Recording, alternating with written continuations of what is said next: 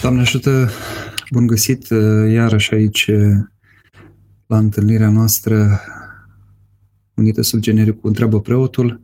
Suntem în săptămâna mare, e o perioadă specială, așadar uh, nu vom zăbovi prea mult în, în această seară, vom sta maxim o oră. E, e nevoie de multă rugăciune, este nevoie și de multă tăcere în această perioadă în care suntem îndemnați să mai și reflectăm la ceea ce s-a petrecut acum 2000 de ani cu pătimirile Domnului. Uh, după cum vedeți, uh, tehnologia m-a dotat cu, cu căști, cu microfon ceva mai performant, sper să ne auzim mai bine de data aceasta. Uh, am ales în seara aceasta o temă, o să fac o scurtă introducere și apoi o să văd mesajele dumneavoastră. Vom intra în dialog pentru că, repet, timpul va fi va fi scurt. Deja a venit, văd, o primă întrebare. Um, tema, spuneam, este uh, a murit pe cruce, nu de cruce. Vă dați seama că ne referim la Mântuitorul, la jertfa Mântuitorului Hristos. Uh, de ce am ales această temă? Pentru că adesea Uh, în perioada aceasta mai ales uh, se pun față în față două atitudini, cele ale ortodoxilor și cele ale altor uh, confesiuni creștine.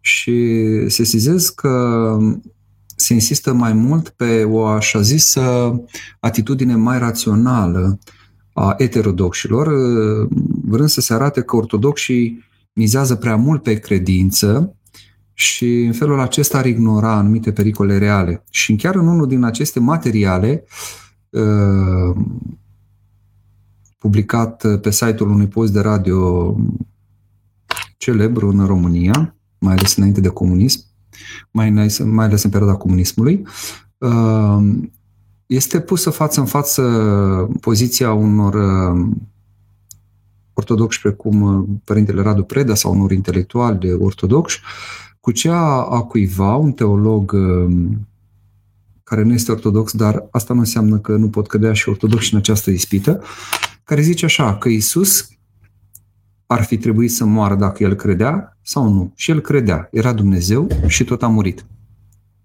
De ce zic că mai pot cădea și ortodoxi în, în ispita de a gândi la, la fel?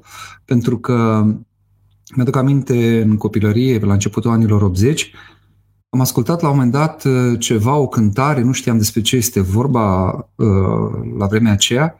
Uh, un preot din zona Suceve venise în vizită la niște vecini și era acolo o cântare în care refrenul era ceva de genul O vai rănile mele care mă dor.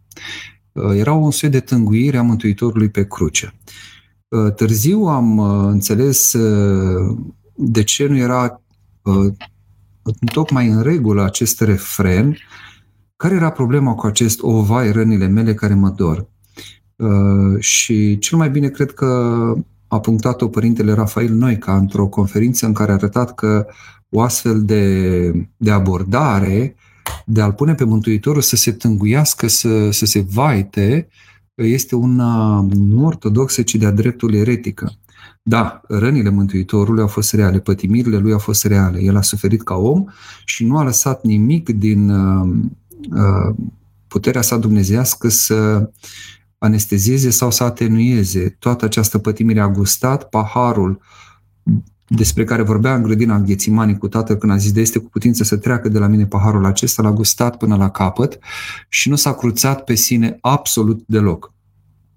Dar de aici până la ajunge la această exagerare, să spui, să îndemn credincioșii uh, să se ferească și foarte bine să se ferească, pentru că toți suntem vulnerabili în fața bolii a unui, iată, coronavirus sau uh, ce fi el, uh, și a spune că, iată, până și Isus uh, a murit, chiar dacă a crezut. Uitați-vă ce, ce formulare Iisus ar fi trebuit să moară dacă el credea sau nu. Și el credea, era Dumnezeu și tot a murit. Uh, este um, o uriașă gafă. Mie nu mi-a venit să cred că cineva uh, a putut să spună un astfel de lucru. Am tot așteptat să dea o dezmințire. Nu-i dau numele că nici nu are importanță. important este să, important este să înțelegem ce este greșit în această atitudine. Uh, se accentuează această umanitate a Mântuitorului până acolo în care a spune nu doar că el a fost vulnerabil, a cunoscut boala, foamea, setea, uh, oboseala, vă aduceți aminte când era obosit și a dormit și mare era învolburată și cu toate acestea el dormea adânc, încât l-au trezit ucenicii spăimântați de furtună. A cunoscut toate aceste lucruri, afară de păcat, dar uh, chiar și în condițiile acestea în care el uh, omenește, iată, s-a dat pe sine, că nu, nu l-a obligat nimeni și nici nu a avut nimeni putere decât el însuși s-a dat pe sine uh, să fie uh, batjocorit, s-a lăsat umilit, scuipat, bătut și apoi răstignit, în toate acestea a fost voia sa cu totul liberă. Nu a fost ceva pentru că nu avea încotro. Uh, de altfel și zice Mântuitorul, uh, sufletul zice, eu uh, uh, zice chiar așa, eu îmi pun sufletul ca iarăși să-l iau, nimeni nu-l ia de la mine, ci eu de la mine însumi îl pun. Puterea am eu ca să-l pun și puterea am iarăși ca să-l iau. Da? Această poruncă, spune Domnul în Evanghelia după Ioan, am primit-o de la Tatăl meu. Deci el face de bunăvoie acest lucru. Iar moartea lui pe cruce, despre care amintește uh, persoana uh, invocată la început, uh, nu e una precum a noastră, a celor muritori, care nu avem încotro. Când vine momentul morții, se desparte sufletul de trup, se desparte, nu putem să ne împotrivim. Dumnezeu singur este cel care poate să ne prelungească viața dacă va considera de cuvință, precum a și făcut-o, spre exemplu, în cazul lui Ezechia, care a mai prelungit viața, deși prin Isael avertizase că va mai trăi doar trei zile. Așadar, Domnul pe cruce fiind deshidratat, Uh, cu, cu pierderi mari de sânge, chinuit, abia respirând, pentru că, știți, pe cruce este efortul acela, de ce se cheamă spânzurare pe cruce? Pentru că la un moment dat nu mai ai putere să, să, să împingi în picioare ca să respiri și mor sufocat. De fapt, asta este moarte pe cruce. Uh, Domnul chiar și în condițiile acelea putea să nu moară. Și de aceea și spune, uh, la un moment dat, e un sunt două, de fapt, uh, detalii uh, care ni se oferă în, uh, în, în Evanghelii și ni se spune acolo că scoțând un strigăt mare și-a dat Duhul, asta zice Evanghelistul Marcu. Iar Evanghelistul Ioan spune plecându-și capul și-a dat Duhul. Un om când moare, după ce își dă sufletul, apoi lasă capul să, să cadă, trupul neînsuflețit nu mai poate să țină capul drept. Deci, la fel și cu strigătul mare. Hristos ne tălcuiesc aici părinții bisericii, spre exemplu aici Sfântul Ioan Damaschin, spune că prin acest strigăr mare trebuie să înțelegem că Mântuitorul a poruncit morții să se apropie. Da? Ea a venit, cum ne zice Sfântul foarte frumos, ca o roabă, cu frică și cu îngrozire. Cum să ia, să vină să ia sufletul celui pe care îl știa că este și Dumnezeu. Și Domnul i-a poruncit să vină să ia sufletul său. Încât, uh, iată că și acolo uh, Mântuitorul a, și-a dat sufletul pentru că a voit să dea și el a ales când anume să-și dea uh, sufletul. Cum zice cuvios Eftimie Zigabenu, a murit atunci când a voit. Deci nu că nu avea încotro. Încă trebuie să fim foarte atenți că atunci când aducem argumente pentru aceste măsuri care se iau ca noi să fim feriți astăzi uh, de pericolul acesta care, repet, ne paște pe noi toți. Sigur, toți suntem vulnerabili, toți suntem oameni, să avem grijă să nu exagerăm dând în latura cealaltă, să vedem totul prea omenesc și să excludem lucrarea dumnezească sau, în cazul Mântuitorului, să excludem puterea aceasta dumnezească, firea omenească a sa. Uh, cele două fire omenească și dumnezească uh, unite fiind în aceeași persoană Mântuitorului Hristos.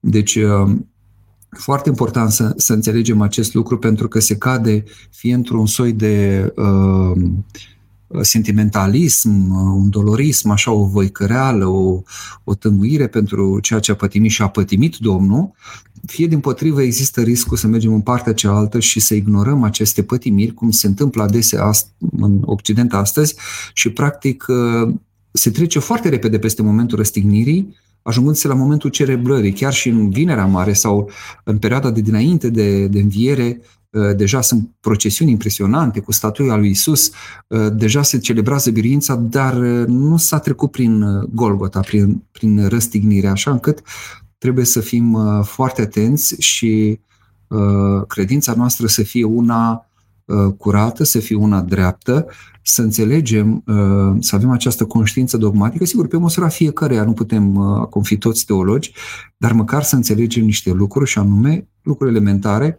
că Domnul a făcut totul de bunăvoie și El a ales când să se întâmple. Și lui Iuda Iscarioteanu, care vrea să-l vânde, a zis, ce ai de făcut, fă mai degrabă tot el i-a zis, bine, fă aceasta, dacă tot văd că te încăpățânești și asta alegi, fă aceasta și fă mai degrabă. Adică eu îmi asum aceste consecințe, dar pe tine te numesc prieten, eu la tine nu, nu renunț.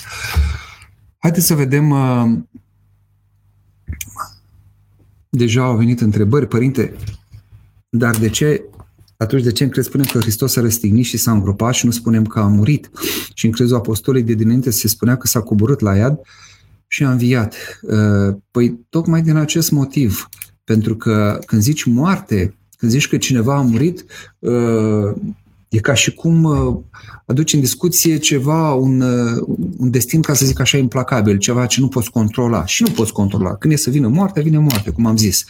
Pe când aici spui s-a răstignit, arată o acțiune, un mod de a muri. A murit cum? A murit din dragoste, a murit cu mâinile întinse pe cruce, a murit ca să ne îmbrățișeze, să ne cuprindă pe toți. Și nu piroanele, cum zic părinții, l-au ținut pe cruce, ci dragostea lui pentru noi, cei care cu răutatea noastră, cu ura noastră, uh, i-am, l-am, l-am adus în postura aceasta, iar el, iată, nu s-a împotrivit, s-a lăsat pe sine așa, s-a răstignit, s-a lăsat în felul acesta uh, și s-a îngropat, s-a lăsat pe sine îngropat. În sensul acesta Uh, vorbim uh, despre Hristos altfel decât vorbim despre un om obișnuit, deși, repet, ca om a gustat toate acestea, dar el însuși a ales în ce fel să, să le guste și când și în ce moment.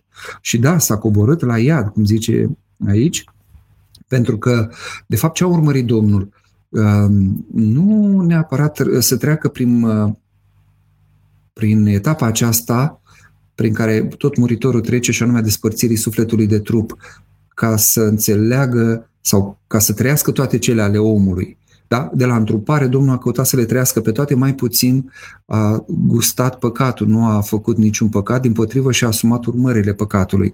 Uh, nu neapărat acest proces al morții și această rupere, sfârșire nenaturală, drept dovadă, Hristos în grădina Ghețimanii zice, Părinte, de este cu putință să treacă de la mine paharul acesta, zice asta nu pentru că uh, n-ar fi vrut să, să facă lucrul ăsta, ci pentru că a avut o reacție naturală a omului Hristos, deci a, a umanității din el. Și a, umanitatea în fața morții zice, nu e firesc să se întâmple asta. Nu e firesc. Sufletul și trupul au fost făcute de Dumnezeu încă de la început unite. Și atunci a le despărți înseamnă să faci ceva nenatural și de aceea noi suntem uh, atât de uh, înfricoșați uneori în fața morții sau în orice caz ne simțim uh, uh, într-un mod în care uh, ce, simțim că ceva nu e în regulă acolo, nu e un moment pe care nu-l putem accepta adesea, nu putem accepta uh, faptul acesta de a, de a muri, de a ne despărți, de a se despărți sufletul nostru de trup. Și atunci a fost reacția aceasta, firească, naturală. Dar imediat după aceea a venit cu, cu această alegere a sa și ca persoană a, a biruit această frică, această neputință a firii omenești, naturală, repet, nepăcătoasă, uh, în fața morții și a zis, dar nu cum voiesc eu, ci cum voiești tu. Și s-a supus cu totul voii Tatălui în aceasta, aducând firea noastră omenească în această ascultare de Dumnezeu Tatăl, în această relație cu Dumnezeu Tatăl, în care ne-a dus pe toți. Și spuneam că motivul principal nu este neapărat moartea, cât faptul că ă, traseul său, în momentul în care sufletul se despărțea de trup, era să meargă unde? În locuința morților, în ceea ce se numea Sheol, noi numim iad, este, și am vorbit despre asta în alte emisiuni, nu mai insist acum, nu este iadul despre care vorbim acum, ci era un loc unde mergeau toate sufletele și ale celor drepți care stăteau și așteptau. Era și un loc numit sânul lui Avram, unde erai, adică în proximitatea lui Avram, sânul adică pe pieptul. Uh, nu te chinuiai acolo, nu? Săracul Lazar nu se chinuie, se odihnește pe sânul lui Avram. Uh, bogatul nemilostiv se chinuie. Deci era un, un loc în care existau aceste diferențieri, uh, dar era, era unul închis. Ei bine, Hristos a mers acolo uh, și a, a profitat, ca să zic așa, în sens bun de firea omenească și, cum ne spun Sfinții Părinți, a făcut din cruce undiță, din trupul său, din umanitatea sa, din sufletul său omenesc, a făcut momeală, iadul, diavolul, moartea s-au repezit Uh, el a îngăduit, a, a, a cerut asta, a dat poruncă să se meargă până la capăt și ei au primit și au primit, cum zice trup Dumnezeu, și au aflat uh, apoi uh, trupul omenesc și au aflat putere dumnezească. Și el a mers, de fapt, până la capăt, ca să asume toate ale firii noastre și ca pe toți să ne mântuiască, și pe cei care erau atunci în viață și pe cei care uh, gustaseră deja moartea și sufletul era despărțit uh, de, de trupurile lor și așteptau și ei cu înfrigurare acest moment, cum îl așteptau și cei de pe pământ.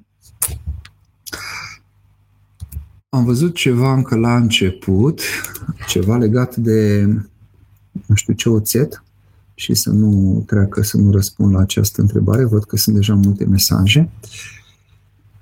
A, dar nu mai văd asta. Ba da. Ba nu. Nu mai apare întrebarea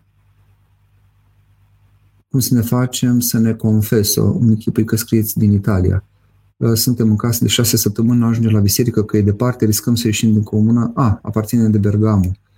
Uh, nu știu ce reguli sunt acolo. La noi în țară știu că e permis să meargă preotul uh, la credincioși acasă. Este singura modalitate pentru a vă spovedi și a vă împărtăși. Dar acolo trebuie să întrebați pe părinți, pe preotul de care aparțineți noi ca și mireni avem voie să mâncăm. Au zis, dar nu mai ziceți ca și în situații de genul ăsta. Noi ca mireni, că nu e, nu e o cacofonie. Uh, noi ca mireni avem voie să mâncăm cu ulei în cele patru posturi sau trebuia fără ulei tot. Depinde după măsura fiecăruia. Deci aici duhovnicul vă, vă rânduiește Eh, există niște îndrumări pe care, sigur, mai ales călugării le țin cu privire la sprimea postului. Asta nu înseamnă că nu suntem chemați și noi mirenii dacă putem să le ținem. Dar aici eu zic că fiecare are o măsură și aici duhovnicul vă știe această măsură. Străduiți-vă să, să țineți, dar sunt convins că Părintele Duhovnic vă va îndruma. Încercați să țineți așa cum puteți. Eh, fiecare, dacă nu aveți îndrumarea unui duhovnic, cine poate să țină fără ulei, cum a fost de luni până vineri, dezlegarea la ulei sâmbătă, duminică, se țină așa, cine nu, cum, cum poate. Cum să mă rog că și până acum n-au avut niciun efect. Păi să nu vă mai așteptați la efecte. Așa să vă rugați, nu vă așteptați la efecte. Nu, nu ne rugăm nici ca să obținem uh, focuri de artificii așa și stări, să fim high, cum zic cei care se droghează sau nu știu cum, nu. Sau nici, nici nu ca să ne se împlinească dorințele, că Dumnezeu nu-i tot numai de împlinit dorințe, și ne rugăm ca să schimbăm ceva în atitudinea noastră față de, de propria viață, față de lume și, bineînțeles, în primul rând, față de Dumnezeu. Ne, ne rugăm, adică ne punem în legătură cu Dumnezeu. Puneți-vă în legătură cu Dumnezeu la modul cel mai uh, uh, viu, cel mai real. Înțelegeți că de la El vin toate, că fără El nu puteți face nimic. Mulțumiți, fiți recunoscători pentru toate câte vi le-a dăruit și o să vedeți că apoi simțiți și harul lui, prezența și lucrarea lui dacă ne rugăm la El și așteptăm să se întâmple ceva în chip magic, nu se va întâmpla. Că Dumnezeu nu este o energie impersonală pe care o invoci, pe care o manipulezi, cu care poți să faci vrăji sau descân, să descân sau nu știu ce să faci. Uh, chiar și acolo sunt niște duhuri viclene care uh, ajută pe vrăjitori și pe descântători, dar îi ajută ca să poată să pună mâna pe sufletele lor. Ei săraci nu-și dau seama în ce capcane intră. Ce semnifică Paștele, pâinea și vinul sfințit? Văd că se tot discută despre aceasta în anumite zone ale țării. Ea această rânduială, sigur, este prevăzută și în cărțile de cult, în rânduiala slujbei învierii. Uh, e o rânduială mai veche, de pe vremea în care, din păcate, credincioșii noștri nu se împărtășeau nici măcar de Sfintele Paști. Și o remarcă cu tristețe un mitropolit grec pe care l-am avut în țara românească acum câteva secole, care zice, iată, în ce, ce mare decădere este în această biserică, că zice uh, pravostavnici sau drept măritorii sau cum, cum o fi zis acolo, ortodoxii din această țară, păstoriții lui, că el, el era păstorul, da? Mitropolitul țării românești, zice, nu se împărtășesc nici măcar în noaptea de înviere. Până și atunci, zice, primesc o pâine binecuvântată, stropită cu vin, uh, numită Paști. Deci, uh, e un, cum să zic, pentru că oamenii s-au depărtat de împărtășanie, au ajuns să primească această pâine, măcar să aibă ca o mângâiere. O pâine binecuvântată, stropită cu vin. De fapt, pâinea și vinul la ce vă trimit cu gândul? La trupul și la sângele Domnului.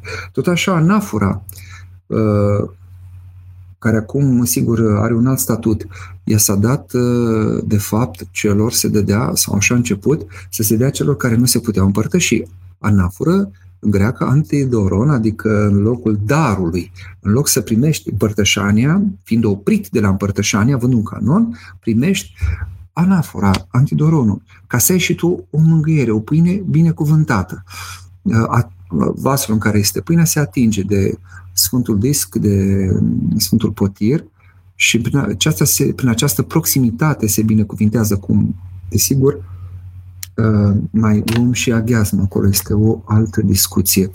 Ca să vedem colegii mei ce mai zic aici în uh, cele selectate. Cum să țin postul negru de joi seara până la înviere, prima dată când vreau să încerc. Sunt reticent în privința reușite că sunt slabă în credință rugăminte mare, dacă aveți un duhovnic și sper că aveți, uh, luați legătura cu dânsul și cereți binecuvântare. Uh, a ține post negru sau a, a lua o măsură mai aspră fără o binecuvântare din partea unui preot este o mare ispită. Deci uh, riscăm să cădem fie în mândrie, fie să pățim altele și nu cred că ni le dorim. Da, e foarte bine să încercăm, să ne dorim, dar e bine să fim sub îndrumarea unui preot. Da? Așa cum, uitați-vă, există clinici, uh, inclusiv în Siberia, există în Occident, există multe locuri unde se fac uh, tratamente cu, uh, cum să zic, metoda aceasta a postirii aspre sau postului negru. Dar și acolo se face sub îndrumarea medicilor Sigur, postul pentru noi are o altă semnificație, nu este în sensul acesta terapeutic, deși există și consecințe în trup. Ajută foarte mult și trupul, dar noi nu de asta postim, ci postim ca să ne dăm seama că de fapt suntem foarte flămânzi după Dumnezeu și însetați după El și de El avem nevoie să ne hrănim uh, inima, să ne hrănim ființa noastră. Ce părere aveți despre acordul dintre patriarhie și NEAI? Mă așteptam să vină întrebarea aceasta. Eu vă spun sincer, de asta am și cer scuze că am intrat târziu. Uh, am ajuns mai târziu acasă și uh, n-am apucat să, să intru să văd. Doar, doar am aflat că există un, uh, un astfel de acord, o clipă. Știu că s-a postat pe pe Bazilica și încerc și eu să intru acum și să văd uh, mai exact. Uh, ce pot să vă spun e că față de îndrumarea anterioară exista riscul să nu putem oferi nici această pâine numită Paști sau anafără, cum se precizase într-un comunicat anterior al Patriarhiei, că s-ar fi ajuns să se poată în, în discuția aceasta, în dialogul cu autoritățile, se ajunsese la concluzia că se permite acest lucru, inclusiv să se ofere uh, lumina de înviere.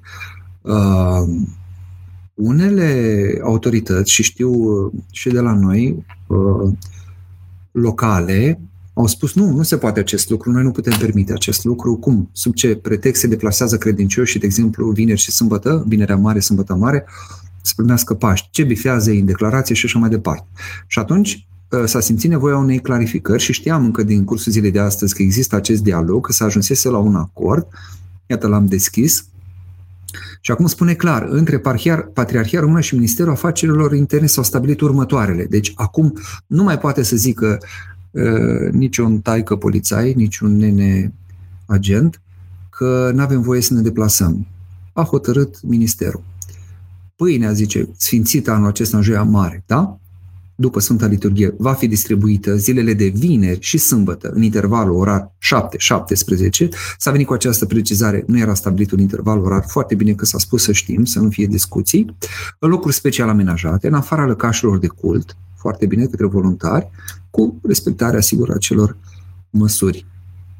Aici zice similar magazinelor alimentare, vai nouă, că în unele magazine alimentare e jale din punctul acesta de vedere. Numai măsuri de securitate și de protecție nu sunt. Dar uh, noi cu siguranță ne vom face datoria respectând așa cum se cuvine, că nu e așa greu să ții o distanță de 2 metri.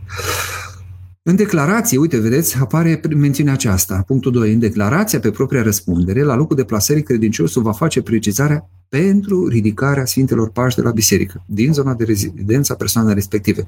Adică nu mă duc să iau Paștele până, nu știu, mă duc la Roma sau la București dacă sunt din Iași. Mă duc frumos la parohia de care aparțin. Bun, reprezentanții asigură ordinea publică, angajații, membrii consiliilor, voluntari, asigură respectarea distanței. Bun, până aici sunt lucruri firești. Pentru credincioși și bolnavi ce peste 65 de ani, Paștele vor fi distribuite la domiciliu, firesc, de către voluntari, sau în prima zi de Paști, începând cu 6 dimineața. Așa, distribuirea Sfintei Lumini adusă de la Ierusalim, seara zilei de sâmbătă. Foarte important și această precizare, că nici, era, nici aici nu era clar și n-ar fi vrut să ne lase să ne deplasăm să, să ducem lumina de înviere. Uh, zice, în seara zilei de sâmbătă, 18 aprilie, în jurul orelor 19, se va face de către voluntarii parohiilor, și de către echipajele de ordine publică și patrulele existente sub coordonarea Ministerului Afacerilor Interne, începând cu orele 20.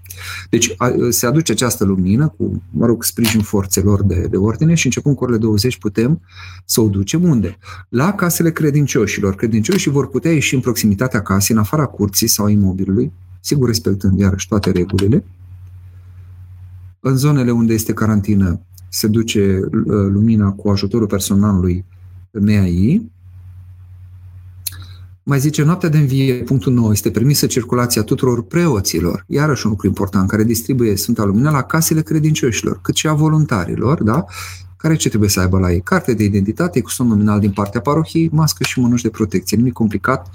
Nu am făcut deja la ea și aici liste cu voluntari, fiecare parohie a propus un număr de voluntari, ei sunt anunțați la uh, oficialităților, există o bază de date comună și atunci când te oprește cineva, ești verificat, se vede ecusonul, se poate da prin stație, știi, se întreabă dacă există în baza acelei date, există și atunci nu ai probleme să mergi prin parohie să duci lumina de înviere.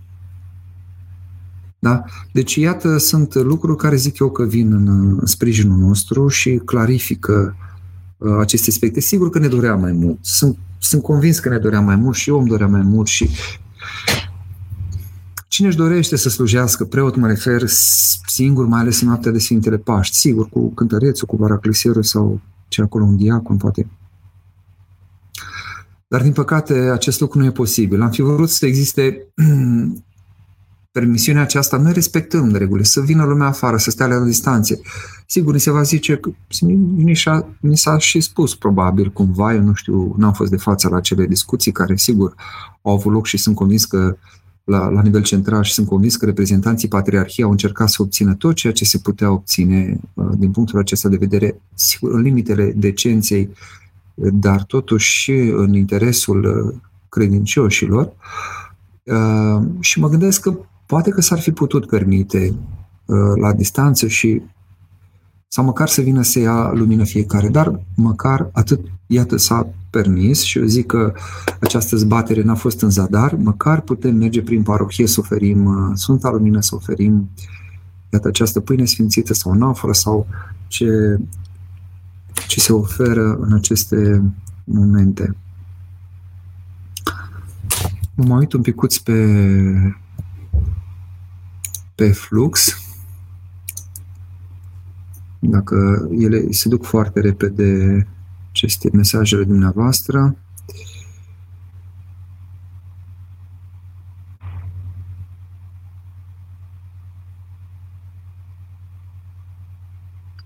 Da, sunt multe mesaje de, de salut. Unii care ne, ne rugați să vă pomenim. Și Dumnezeu să vă pomenească pe toți, pe fiecare după nume cei pe care îi puneți aici, o să ne uităm și după aceea. Ce puteți spune de preoții care încetează pomenirea episcopului la Ectenie pentru faptul că a făcut o rânduială necanonică? e o întreagă discuție aici, a pornit totul de la acești nepomenitori, cum se autointitulează, sau cum au ajuns să și fie numiți după sinodul de la Creta. Deci, părerea mea că este o îndrăzneală foarte mare. Eu, ca preot, să mă apuc acum să spun că episcopul meu a greșit cu ceva, că ar fi făcut ceva necanonic sau ar fi proclamat ceva eretic, înseamnă să mă erigez în judecătorul lui. E o mare îndrăzneală. Asta înseamnă că eu am absoluta convingere despre mine că trăiesc în chip de plin canonic, că n-am nicio erezie și asta nu pot să fac decât în Duhul Sfânt, adică am și viață sfântă. Adică, sigur că au fost excepții, dar acum nu toată lumea este maxim mărturisitor, dar dacă vă credeți la măsura lui și faceți voi această judecată, faceți-o. Dacă nu așteptați, care cine să judece și cine să le rânduiască toate și nu lasă Dumnezeu.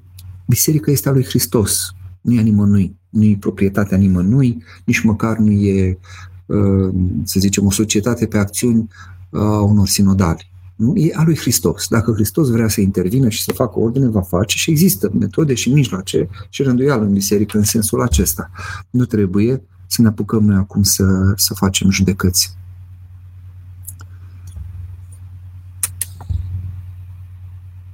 Mergem mai departe să vedem uh, ce mesaje, să vedem ce mesaje da, dacă slujba învierii va fi la ora 19, dacă lumea pleacă la 20 către parohie. Nu, aici se referă la faptul că lumina care vine de la Ierusalim, la București, de la București, merge în țară, la acea lumină se referă, aceea poate fi, începând cu ora 20, împărțită și credincioșilor, care, nemai putând ajunge noaptea de înviere, nu pot lua atunci, cum făceam până acum, nu toată lumea o lua, pentru că până la urmă și aici să nu exagerăm cu această lumină adusă de la Ierusalim. Sigur, e o tradiție frumoasă și e frumos să, să ai lumină din lumina aprinsă tocmai de acolo, uh, de la această lumină care coboară în chip minunat și aprinde acea un soi de vată sau ce este acolo, ce se pune pe Sfântul Mormânt și urmă rugăciunii Patriarhului Ierusalimului, uh, uh, aceasta se, se aprinde cu, cu foc ceresc. Dar aceeași valoare sensului adânc care lumina de pe Sfânta Masă. Până la urmă, fiecare Sfântă Masă, din fiecare Sfânt Altar, din fiecare biserică ortodoxă reprezintă mormântul Domnului. Da? Și atunci tot lumină este și aceea, dar, repet, e, e, e frumos să existe această, această legătură. Și atunci, această lumină poate fi oferită începând cu ora 20, uh, slujba învierii având loc, sigur, tot la miezul nopții. Sunt unii care vor primi lumina a doua zi. De exemplu, se poate merge, nu, nu văd nicio restricție aici, nici nu văd menționat să mă mai uit odată pe uh, ce se spune în uh, acordul acesta al uh, Patriarhiei cu Ministerul Afacerilor Interne, dar din ce știam data trecută, da, uite, se, se, se precizează Paștile vor fi distribuite vineri și sâmbătă sau în prima zi, începând cu ora 6 dimineața. Deci a doua zi, practic, se poate duce. Faptul că începând cu orele 20 din, uh, de seara uh, poți duce lumina, nu înseamnă că nu mai poți duce și a doua zi dimineața după 6, deci în prima zi de Paști, eu așa înțeleg că se poate duce lumina. Deci și după înfiere. Dacă poți duce pâinea anumită Paști, cu atât mai mult poți să mergi și cu, cu lumânarea aprinsă uh, ca preot sau voluntar să duci în parohie oamenilor această lumină. Părinte Nardal, am văzut că se dă oamenilor pași, dar nu și în Moldova. De ce? Păi asta vă spuneam, această tradiție e mai mult, nu știam de Ardeal, uite că nu știam foarte multe despre Ardeal, dar știu sigur că în Muntenia există consemnată această tradiție. Uh, noi în Moldova, nu. Probabil în Moldova oamenii se împărtășeau măcar de Paști. Nu știu, în orice caz, a existat oarecare legătură cu mai strânsă cu, cu împărtășania și atunci nu s-a simțit nevoia unui substitut a unei mângâieri. pe care să o primească omul în loc de împărtășania propriu-zisă. De aceea, altfel nu, nu ne explic de ce Moldova uh, și la noi se dă, dar, repet, se dădea, deci oamenii se împărtășesc și la momentul cuvenit spre final, când știți că se face această rugăciune, se stropește și se oferă oamenilor uh, așa cum se oferă și anafură, dar nu e decât o pâine binecuvântată în felul acesta și cumva, sigur, se adaugă la ceea ce s-a făcut înainte, dar nu, nu punem accentul pe această pâine numită Paște. Dacă o femeie nu este în curăție, poate să ia Paște. A, vă referiți la femeile care sunt în acea perioadă delicată a lunii? Sigur că pot să ia. Nu este împărtășanie, împărtășanie, nu puteți lua. Și nu puteți lua pentru că atunci, așa cum am mai spus-o, ce puțin asta este opinia mea, nu au decât să se supere sau să mă contrazică și foarte bine să mă contrazică pentru că eu nu cred că sunt un, o autoritate absolută, dar am voie să am și o opinie, se cheamă teologumenă, o opinie în zona asta teologică până devine uh, adevăr dogmatic se cheamă teologumenă. E, și eu cred că uh, modul uh, motivul pentru care femeile erau oprite înainte în perioada și văd că mai sunt oprite și astăzi de unii. Uh, dar motivul principal pentru care erau oprite să intre în biserică în această perioadă delicată era unul care ține mai ales, ținea mai ales de, de igiena intimă, care nu putea fi asigurată. Pentru că nu e niciun motiv să, să o numești pe o femeie necurată în această perioadă. Ceea ce se întâmplă în ea este o jerfă. Da? Acea menstruație este o jerfă pentru viață. Și atunci nu, nu se poate împărtăși. De ce? Pentru că împărtășania uh, înseamnă jertfă a lui Hristos pe cruce. După jertfa lui Hristos pe cruce, nu s-au mai permis jertfele sângeroase sau Dumnezeu n-a mai primit jertfele sângeroase. Jertfele sângeroase din Vechiul Testament preînchipuiau jertfa mielului, jertfa lui Dumnezeu pe cruce. După care uh, se săvârșește jertfa cea nesângeroasă. Da? Apostolii când stăreau în frângerea pâinii și noi toți în Sfânta Liturghie stărim în această jertfă nesângeroasă. Eu ca preot n-am voie nici să tai o găină, să nu, nu pot să văr sânge deloc, nici diaconul, nici un cleric. De ce? Pentru că săvârșim jertfa nesângeroasă. Nu mai putem nici săvârși jertfă sângeroasă nici sub aspectul acesta, să tai o găină, să mănânce familia. Uh, și atunci, în trupul femeii, în perioada aceasta, este o jertfă sângeroasă. Și atunci este această distanțare, această diferențiere.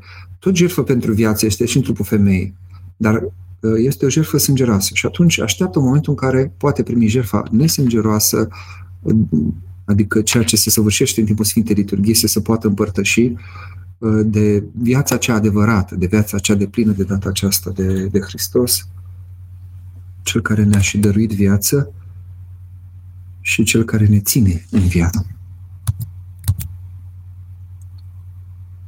Să, dacă mai sunt întrebări, vă rog să vă grăbiți, mai este un sfert de oră, dacă mai aveți ceva important. Cer să răspund pe scurt de acum. Este grea această despărțire față de biserică, vă înțeleg. Dumnezeu să vă întărească.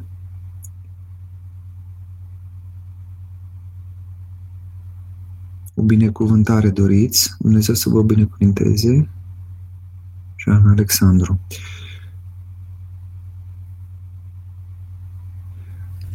Părinte, vreau să vă întreb dacă pot să fac o pâinică cu aghiazmă mare pentru ziua de Paște. Dar de ce să faceți cu aghiazmă mare? Care puteți lua aghiazmă mare înainte, pâinică o puteți face, dar nu înțeleg de ce le combinați.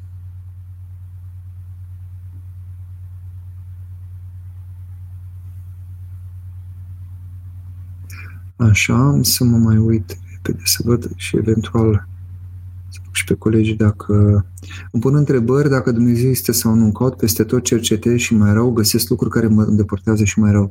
Uh, sfatul meu este să nu mai căutați, ci lăsați-vă găsit. Dați-i voi lui Dumnezeu să vă afle, pentru că Dumnezeu este Cel ce vă caută. Nu se vede și în pilda oii pierdute. El lasă 99 de oi care sunt deja în staul să caute pe cealaltă care s-a, pe cea a 100 care s-a rătăcit. Deci lăsați-vă găsit, nu vă mai încăpățânați, nu vă mai încredeți atât în mintea proprie, în părerile uh, celor din jur, căutați să le distanțați pe toate și să spuneți, Doamne, vină Tu în inima mea cum știi. Eu nu, nu te pricep, nu, nu știu să te caut, nu, nu știu ce cu mine, dar uite, sunt deschis, sunt onest. Fiți onest, fiți sincer, fiți deschis și Dumnezeu va găsi o cale prin care să vi se arate.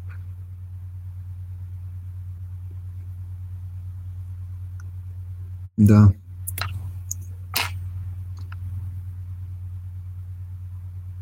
Așa, în săptămâna mare, asta era cu oțetul, văzusem la un moment dat. În săptămâna mare se poate consuma oțet, există tot felul de superstiții, conform cărora în vinerea mare este păcat să consumăm oțet și urzici. De oțet, cred că bănuiesc că uh, lumea se depărtează pentru că Mântuitorului pe cruce i s-a oferit, cum zice, oțet, dar de fapt era o combinație acolo, uh, un fel de băutură uh, care ajuta pe cei uh, aflați pe, pe cruce, pe cei care erau executați în felul acesta și sigur erau deshidratați și în același timp să le dea și un pic de, de mângâiere în durerea lor. Și Mântuitorul refuză, deci nu primește totuși, chiar dacă zice mie sete, nu primește. Uh, trebuie să punem cap la cap niște versete ca să înțelegem asta și atunci probabil de aici refuză unii uh, oțet. Dar uh, e ca atunci când zici că de Sfântul Foca nu faci focul, ca să nu super pe... Cred că are vreo legătură. Sau, mă rog, sunt și alte superstiții. Iar asta cu urzicile chiar nu înțeleg de unde ar putea veni, dar e clar că nu există nimic în la biserici, nu vă faceți griji din punctul acesta de vedere. Despre rugăciune personală găsiți foarte multe lucruri. Rugați-vă cum puteți, dar rugați-vă cu toată ființa. Fiți atenți, nu grăbiți.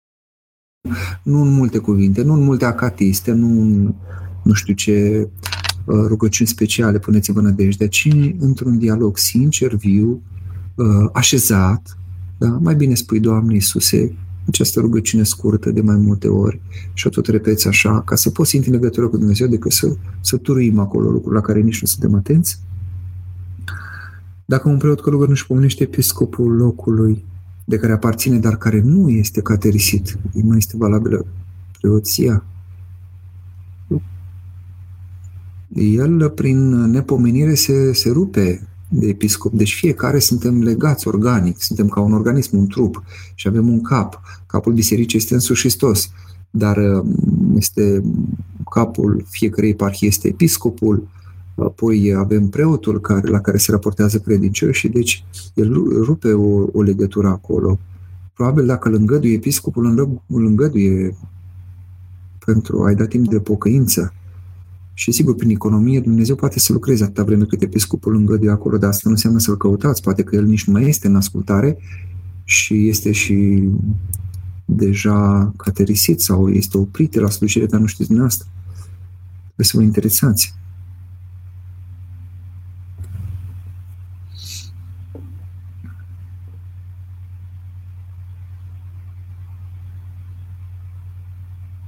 Da. Așa cum menstruația fiind de atât de rău, femeia era o binecuvântare pentru ea să poată lipsi de la liturghie și astfel era și protejată de eventuală rușine. Sigur, și asta. Să mai permis în Moldova să, să fie lăsată în pridvor. Da, deci dacă vrea să stea acasă, femeia poate să stea, bineînțeles, în perioada aceasta, după cum stă după naștere. Ă, să se protejeze, sigur că da. Nu, nu există obligație, dar dacă poate veni și își dorește cu tot din adinsul, poate să fie prezentă în biserică, chiar dacă nu se poate împărtăși. Am doi gineri olandezi care înainte de nunta religioasă au fost botezați în biserică ortodoxă în Iași, iar cu unia religioasă tot în Iași. Ei țin amândouă Paște. Așa, nu înțeleg care e. Bine, adică înțeleg uh, durerea că probabil uh, ginerii țin, uh, cum a fost acum sărbătoarea pentru cei care au calendarul în felul acesta. Noi ținem uh, ortodox și uh, toți uh, Paștele după calendarul vechi aici, să știți, toată lumea. Deci calendarul îndreptat îl ținem o parte, celelalte sărbători, dar Paștele, ca să nu fie diferență și ortodoxia să prăznească împreună această mare sărbătoare, fiindcă cei care uh, au ales să nu îndrepte calendarul, simt că păținau pe direcția aceasta, atunci uh, uh, s-a decis uh, ca și cei care avem calendarul îndreptat să-l ținem noi pe stil vechi ca să fim în părtășie. Să vedem ce întrebări ați mai selectat aici, colegii din, uh, din redacție, de la Doxologia. De ce în săptămâna mare nu se citește psaltirea? Uh, e, cât mai avem 10 minute, e o discuție interesantă aici. Uh, nu se mai citește psaltirea practic cumva de miercuri seara, deci cumva de, legat de ziua de joi liturgic. De ce? Și nu se citește nici după aceea până la Duminica Domnului. De ce? Pentru că din momentul acela, adică din Joia Mare, uh, se schimbă accentul, de fapt, din miercuri seara, deci se schimbă uh, atenția de la uh, drama noastră a oamenilor, drama care este pusă în, în psaltere, în cuvinte Dumnezeu geniale, deci nu găsești în altă parte texte care să cuprindă drama omului în complexitate, în adâncime, în, în toate cele pe care le poate uh, cunoaște natura umană sau uh, dezvălui. Ei, accentul se mută de la om la Fiul omului. Și atunci noi dăm deoparte psaltirea și deja ne uităm la Hristos. Nu mai cântăm cămara ta, Mântuitorule, se schimbă, uh, se schimbă totul. Deci totul se, se învârte în jurul patimilor Mântuitorului, noi zicem Săptămâna Sfintelor Patimi. Dar celelalte zile sunt premergătoare, propriu-zis, începând cu joi deja, Uh, vorbim de, de momentul acesta, practic, de când, de când este vândut Mântuitorul, de miercuri seara cumva, deci uh, vorbim de această pătimire, de aceste sfinte pătimiri ale Domnului. Și de aceea, iar după înviere, iarăși nu citim saltirea uh, săptămâna luminată, pentru că accentul este pe bucurie, pe învierea Domnului, pe prezența Domnului. Adică ne lăsăm pe noi deoparte ca să ne uităm la jertfa Domnului și apoi la învierea Lui, la bucuria Lui. De aceea, Uh, nu citim psaltirea în această perioadă. Ne puteți da niște sfaturi despre rugăciune? În timpul rugăciunii vin gânduri, precum spune cât mai multe rugăciuni pe toate pe care le știi, să zic ce aș putea să fac. Să-ți aduce aminte de ce a zis Mântuitorul, uh, să nu faceți cum fac neamurile care cred că multa lor vorbărie sunt ascultate uh, de, de Dumnezeu.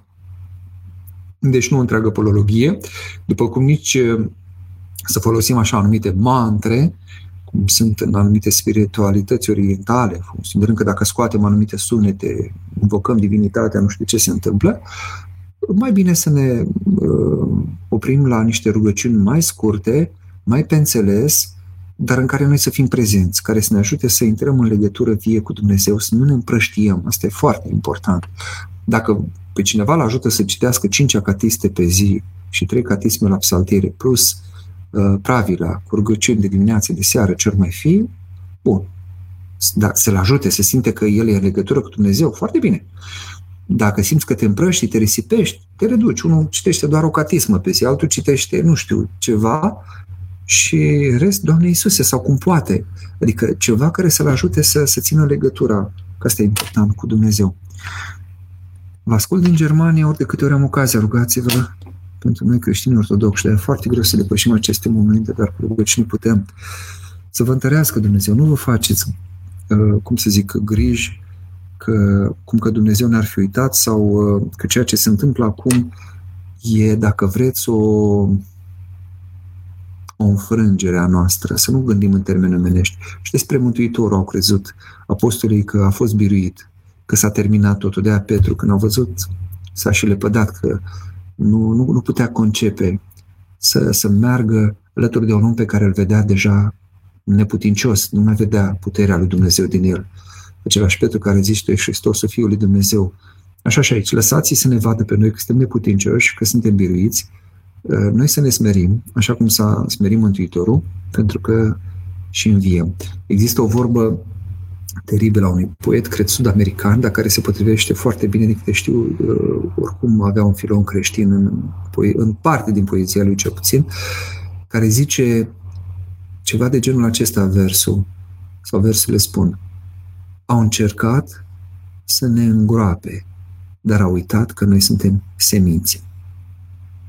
cu cât îngrop mai adânc semința, cu atât pui de rod. Precum bobul de grâu de care, despre care se face vorbire în uh, Evanghelie și Mântuitor avertizează, dacă bobul nu moare, nu aduce roada, da? Rămâne singur. Îmi puteți spune ce simbolizează blestemul dat de Mântuitorul smochiului celui neroditor?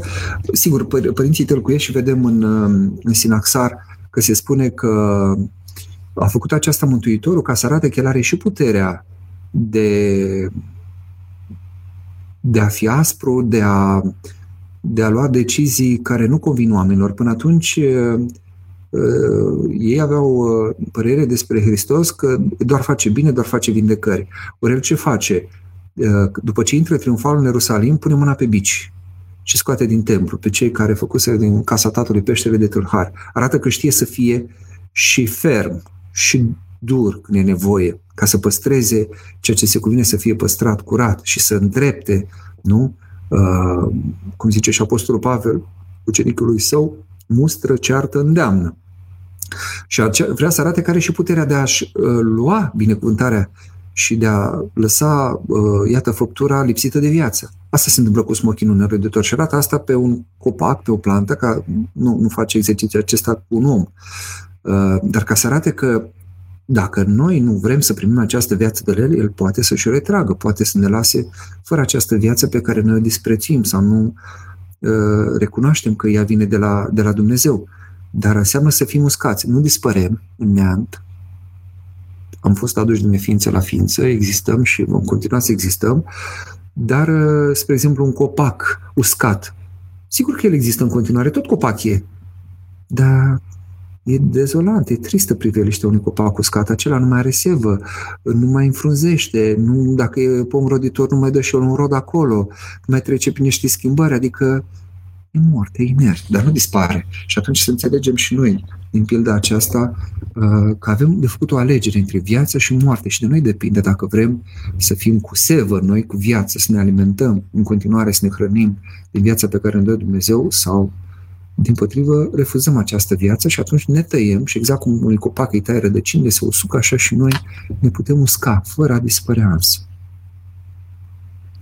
Pentru cine nu poate face metanii, motive medicale, primită și metania din genunchi, da, este și varianta de a face închinăciune, de a ne pleca sau de a pleca pur și simplu cum, cum puteți. La fel și cu rugăciunea, nu vă puteți ruga în genunchi sau în picioare. Sunt unii care nu pot, sunt neputințe. Ne rugăm stând pe scaun, ne rugăm, sunt unii care se roagă stând întinși pe pat pentru că nu pot altfel, nu le permite starea de, de sănătate. Deci ă, contează că noi facem ce depinde de noi. Domnul știe că nu există o regulă absolută ci este o jerfă pe care, iată, eu o aduc în felul acesta. Nu ce face cineva, de exemplu, care nu are picioarele. Eu am avut un cumnat, Dumnezeu să-l ierte, a trecut la Domnul în urma unui accident, care avea picioarele tăiate de deasupra genunchilor. Ce să facă el? Nici metanie, nici nimic. Dar era un om care făcea multe alte jerfă și multe lucruri care, sigur, sunt convins că l-au l-a dus acolo în, în împărăție și într-o bucuria Domnului. Mulți nu înțeleg de ce lumina de la mormântul Domnului vine sâmbătă după amiază dacă slujba învierii se săvârșește la miezul nopții, dar Nictește lumina vine în timpul liturgiei sâmbetei cele mari, care semnifică pogorârea Mântuitorului la iad cu sufletul și vorba de lumina pe care au primit-o cei din iad. Da, este în legătură cu, cu și cu sâmbătă mare și sigur acolo este uh, momentul acesta, de fapt, de, de anticipare a zilei învierii din punct de vedere liturgic, slujba care se face acolo, la după amiază, uh, însă e o, o corectă și această legătură pentru că în uh, învierea de acolo începe. Da? De aia, icoana învierii este pogorârea la iad. De momentul acela, deci, vorbind de pătimire, până în momentul în care Hristos își dă sufletul pe cruce. În momentul în care sufletul merge în această locuință a morților și își arată Dumnezeirea, că atunci el se arată și ce este, ce era dintotdeauna Dumnezeu, numai ceea ce a devenit, de momentul acela vorbim de înviere deja și de aceea icoana canonică a învierii ortodoxă este icoana pogorârii la iad. În momentul în care vedem pe Domnul că trage pe Adam și pe Eva să scoată de acolo din întunericul acela din umbra morții, cum se zice, din, de sub puterea acelui uh, viclean a, a diavolului sub care uh, întreaga umanitate era. Deci în momentul acela începe biruința, da? Și de aceea și cântările sâmbetei cele mari sunt teribile. Noi am pus prohodul, prohodul Domnului este o adăugire târzie, dar uh, în logica liturgică nu prea așa are locul prohodul. Ea s-a pus așa mai mult. Vedeți, noi avem această tendință de a fi un pic mai sentimental, de a fi un pic mai tânguitori. La rigoare, asta e opinie proprie și mai știu și alții care gândesc așa, așa cum n-a fost multă vreme, putea să nu fie în continuare prohodul, dar sigur, înțelegem că se accentuează ca omul să înțeleagă că ceea ce s-a întâmplat a fost real, că Hristos chiar a pătimit toate ca un om. Și noi, de fapt, acolo ne plângem pe noi. De ce am fost în stare să facem și de ce suntem în stare să facem. Uh, dar e acolo deja o bucurie, deja pe finalul acelei denii. Deci, și nu mai zic că în slujba sâmbetei, sâmbetei cele mari, uh, cum e, să cântăm Domnului, căci cu slavă s-a prea slăvit. Deci deja e biruința, cu, deci cu slavă s-a prea slăvit. Și încă nu e învierea. Și într-adevăr, uh, deja biruința a început de acolo din Sheol, din iad. Pentru cei care nu s-au spovedit în acest post, putem mânca de dulce la Paști? Sigur că putem, că mâncăm pentru bucuria praznicului, nu mâncăm de dulce pentru că ne-am spovedit. Deci, uh, înfrânarea ne ajută pe noi să trăim la o adâncime mai mare, să fim mai sensibili, mai receptivi la momentele uh, liturgice din an. La sau la întâlnirea propriu-zisă cu, cu, cu Hristos, cu Dumnezeu, dacă ne și împărtășim, nu? Ne pregătim prin această postire. Uh, taina spovedanii, sigur, și are rostul și locul ei, dar nu, nu are legătură cu, cu aceasta. Deci, am postit, chiar dacă n-am reușit, condițiile mai ales fiind atât de grele, toți să ne spovedim sau să ne împărtășim, bucuria praznicului o trăim toți. Spovediți sau nespovediți, împărtășiți sau neîmpărtășiți în ultima vreme. Dar suntem spovediți sau mulți v-ați spovedit în anii din urmă sau nu de mult sau v-ați împărtășit măcar la botez și toți sunteți împărtășiți dacă nu altfel și puteți găsi în voi această bucurie și puteți găsi această relație cu Mântuitorul. Da, ne-am apropiat de final, ne ascult, din Anglia, mi-e dor de talpalari. ne ajută cu Sfințe să ne revedem la, la talpalari. Nu știu dacă mai sunt alte intervenții de ultim moment, aș mai putea sta câteva minute. Deci în Bulgaria sau Georgia se poate merge la înviere, sunt cu totul alte condiții. Uh, în Bulgaria sunt puține biserici, sunt puțini credincioși, Uh, în Georgia este, nu știu situația de acolo, dar știu că este un popor foarte credincios și foarte, uh, cum să spun, uh, ascultător și respectă întru totul. Din păcate, la noi, vedeți ce s-a întâmplat în anumite momente, când încă se putea face slujbă în interior sau afară, nu am fost într totul în rânduială, da? și, sigur, mai sunt și alte motive. Ăștia sunt conducătorii pe care avem noi acum. Acolo, probabil, au conducători necredincioși. Nu prim-ministrul Bulgariei zice, eu nu pot să fac asta. Și sunt convins că și asta contează, dar uh, noi poporul i-am ales și acum trebuie să randul nostru să facem ascultare măcar pe linia aceasta lumească și să respectăm toate aceste măsuri luate în România, că noi aici trăim, sau mă rog, fiecare unde sunteți. Uh, respectați ce s-a decis, că în Italia, că în Anglia, că în Spania, în America.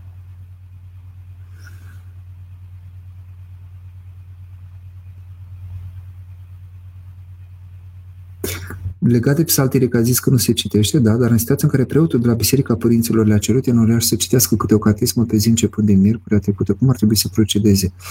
Dacă părintele a rânduit altceva, dar uh, puteți aduce aminte părintele, părinte, știm că nu se citește, că și la noi, de exemplu, și eu am rânduială, comunitatea citește 24 din 24 și înainte se citea noaptea, de la 10 la 7 dimineața, acum este și de zi. Uh, deci în fiecare oră cineva citește la psaltire. Dar în perioada aceasta citim altceva. Se pot citi alte lucruri care să aibă legătură fie cu pătimirea Domnului, nu putem citi Acatistul Mântuitorului sau după aceea putem citi Acatistul Învierii după Înviere sau putem uh, citi uh, alte rugăciuni putem citi canonul învierii sau lucruri care să ne poată ajuta, mai ales cu unii nici nu merg la slujbe și atunci pot citi. Da. M-ați făcut să râd cu titlul, vă mulțumesc. Da, păi haideți să încheiem cu asta. Pe, pentru Sparanghel au putut pleca zeci de mii de oameni iertați. Așa este, aveți dreptate. Ce credeți că noi nu suntem supărați? Și știu gluma asta amară care umblă pe internet, că mergem și noi la înviere și dacă ne vinde cineva, zicem că ne pregăteam să mergem în Germania. Înțeleg durerea și e firesc să fim supărați pe, pe această situație și pe această discriminare. S-a făcut tot ce s-a putut, deci noi nu facem revolte și nici răscoale. Am cerut, am insistat, am căutat, eu sunt convins că s-a făcut tot ceea ce se putea face, atât s-a obținut în momentul de față, să dăm slavă lui Dumnezeu că s-a obținut atât, ați vorbit de Bulgaria și de Georgia înainte, deci nu vorbiți de Grecia, unde nu se poate deloc. Adică să vedem și partea plină a paharului. Da, legat de titlu, și cu asta închei, uh, deci am zis, titlul era A murit pe cruce, nu de cruce, da?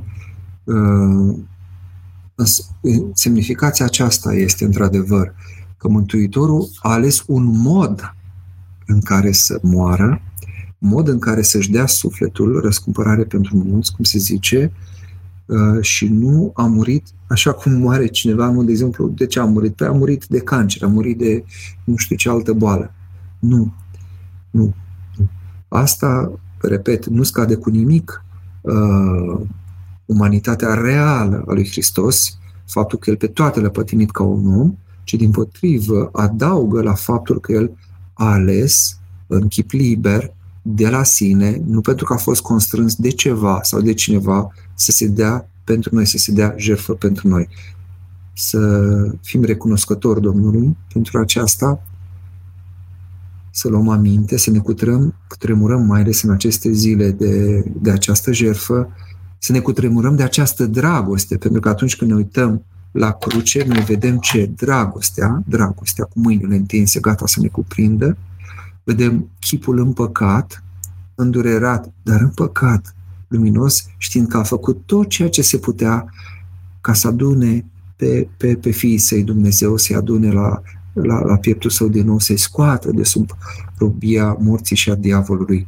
Să fim recunoscători și să avem nădejde că fiecare dintre noi, în măsura în care primim această jertfă a Domnului, îl primim pe Domnul să ne spele picioarele, precum apostolilor la cina cea de taină, adică să ne curățească de păcate și de toată legătura aceasta care ne ține uh, robiți în cele lumnești, în cele pătimașe ale noastre, lăsându-ne așadar în, în mâna sa și primind dragostea lui și cură, curăția pe care el ne oferă și noi putem să gustăm adevărata libertate, să gustăm adevărata dragoste, adică să gustăm cu adevărat din Dumnezeu. Hristos a înviat.